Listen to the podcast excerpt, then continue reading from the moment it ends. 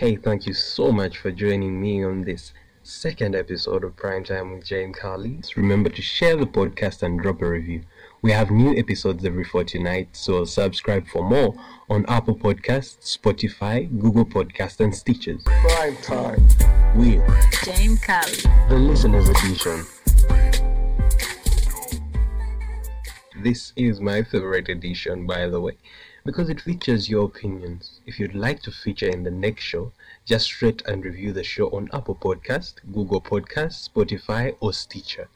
And then visit our Facebook page, Prime Time with James Carly, like the page, then send your comments about the topics in our guest edition, episode 1 and 3, to the WhatsApp number on our Facebook page.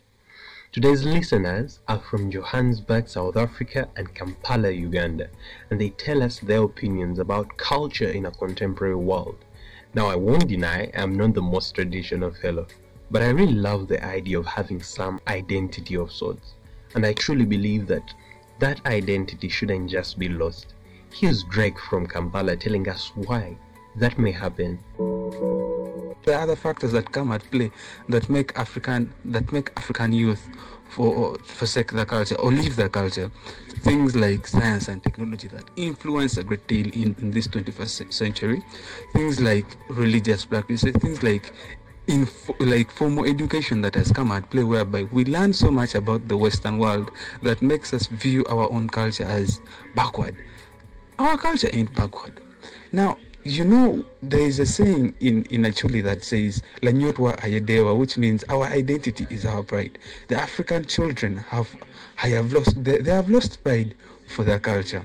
And what does it mean if they've lost pride for their culture? They have, they have been made to view due to formal education, which yes, it is good. It is making us be civilized in quotes. Yes, we may have uncouth or very harsh uh, African ways, but we should also be cognizant of the fact that African culture was an upbringing the same way we have the Western civilization of late. The African culture was more like the African civilization. So we should embrace it and be who we are. Lanyotwa, our identity is our pride. Wow. After Drake speaking to us, that only leaves one question. How do we work around that? Kansani from Johannesburg, South Africa had this to say about how cultural identity is maintained in that part of the world, and she follows it up with a song.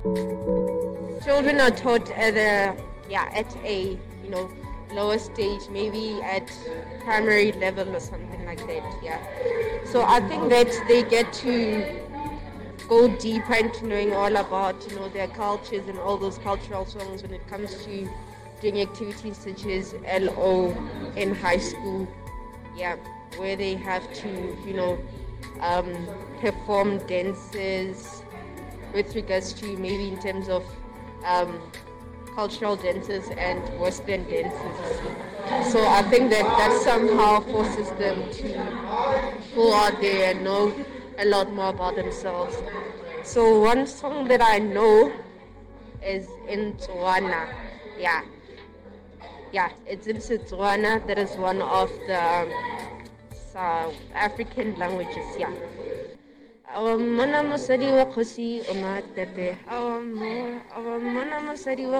now we can't say that we should cling on to the ways of centuries before us, but how much should and can we give up?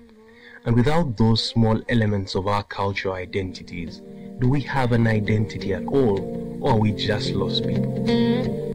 Catch our next episode in a fortnight and remember to share and subscribe to the show. Thank you for listening to my podcast. See you in a fortnight.